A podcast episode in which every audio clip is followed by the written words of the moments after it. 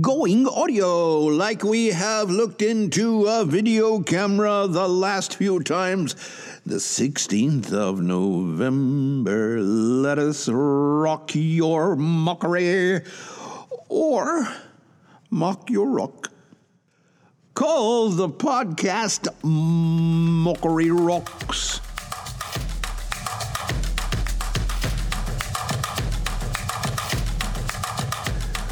The people at the CNN. Does anybody say the? Uh, uh, I think we should say the. Not just C in in, but the C in in. The cable news network publishes this about this guy.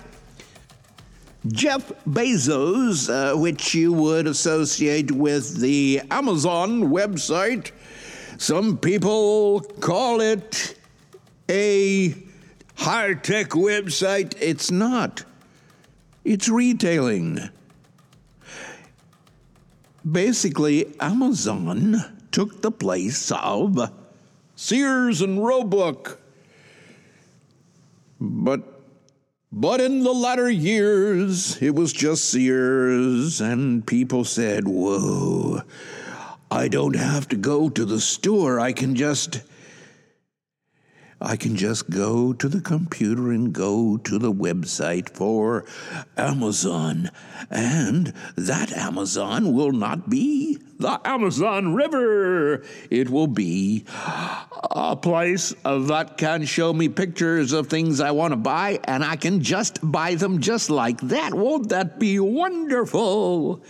Jeff's advice is postpone any large purchases in the coming months because there might be a downturn in the global economy. Just might be. We don't know. Jeff doesn't know. I don't know. You don't know. Jeff, not our leader, but somebody's leader, offered his starkest advice yet on a faltering economy in an exclusive interview with Chloe Melas, who works for CNN, I think. He was at his Washington, D.C. home, which is a private home. It's not associated with the U.S. government at all. Bezos urged people, you know, people in general, to put off expenditures for big ticket items such as new cars, televisions, and appliances, noting that delaying big purchases is the surest way to keep some powder dry. In the event of a prolonged economic downturn, Meanwhile, small businesses may want to avoid making large capital expenditures or acquisitions during such an uncertain time, he added. Like some kind of advisor, some kind of uh, expert if enough consumers follow through on his advice, it could mean lower sales for his company, Amazon. The e commerce giant that he founded and that created the vast majority of his wealth. The New York Times reported that Amazon plans to slash its workforce laying off 10,000 workers, the largest reduction in the company's history. And they'll have to come right back again, you know, if business picks up. But he's not thinking about business picking up again. Capital A M Z N Capital, capital, capital is how uh, Amazon is listed on any stock exchange. that company said in October.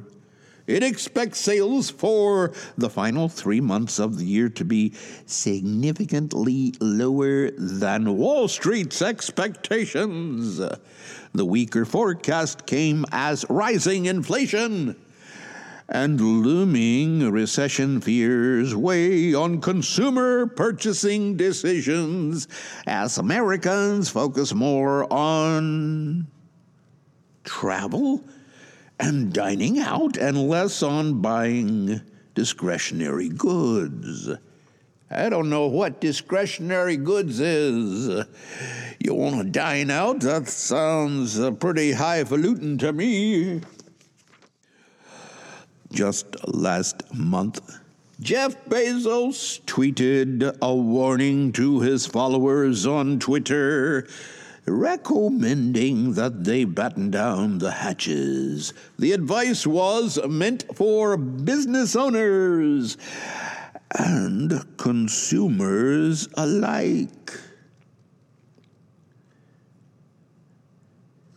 Although the U.S. economy is not technically in recession, nearly 75% of likely voters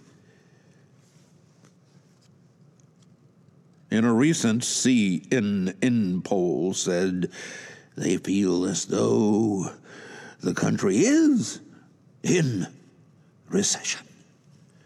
They could be fooling themselves. Wages are up, but not enough. You know what recession is, is going fast or going slow.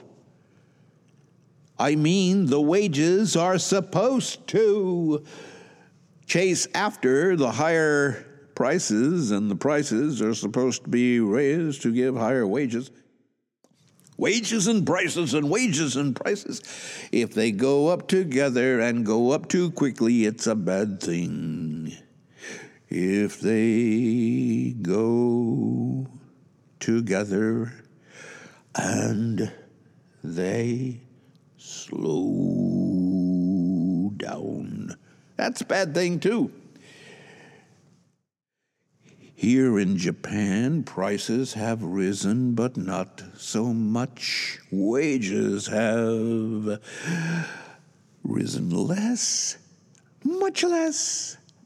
So it's not just the USA. To a lesser extent, it is the whole world. What started the economic problems for the whole wide world was the pandemic.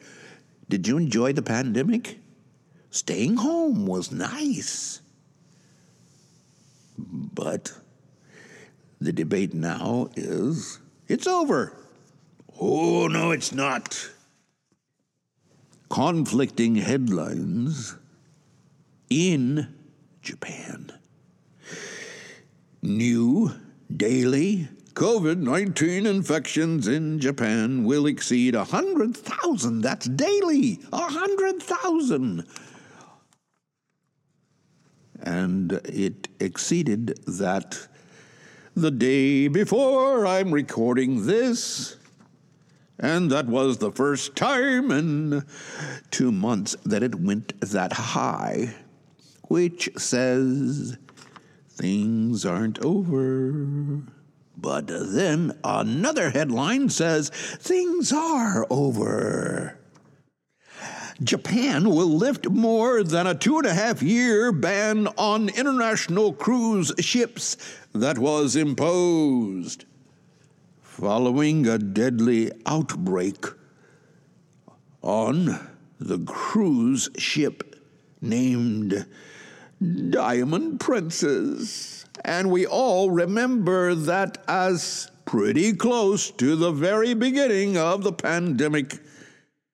So you have one headline that says, The pandemic is making a return appearance. And then you have another headline that says, Ships, come on, we are finished with that pandemic here in Japan.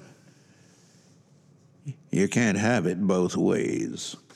And also, I've heard headlines recently too that say that the conflict in Ukraine is uh, over because the Russian soldiers have gotten out. But they can still shoot missiles from far away. Russia pounded Ukraine's energy facilities with its biggest barrage of missiles yet, striking targets across Ukraine and causing widespread blackouts. A senior U.S. intelligence official said missiles crossed into NATO member Poland and killed a couple of people there. That's crossing a line quite literally. But the Russian Defense Ministry denied being behind any strikes or targets near the Ukrainian Polish border. As I have said previously on this podcast, Mockery rocks. You can't blame the Russian people. You can only blame their military leaders to a small degree and their main honcho. What's his name? You know his name Vladimir how dear do you hold Vladimir? I think U.S. President number 45 wanted to kiss his fanny.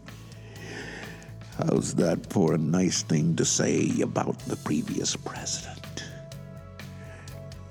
Did he really say Putin's posterior looks yummy to me? Did he say that? Not exactly. This has been Mockery Rocks. I thank you for listening to it, but I want you to find it elsewhere. I want you to find it on Patreon. Pay just a little because we hate advertising. We hate the advertising, but we do like the people who are nice enough to just listen.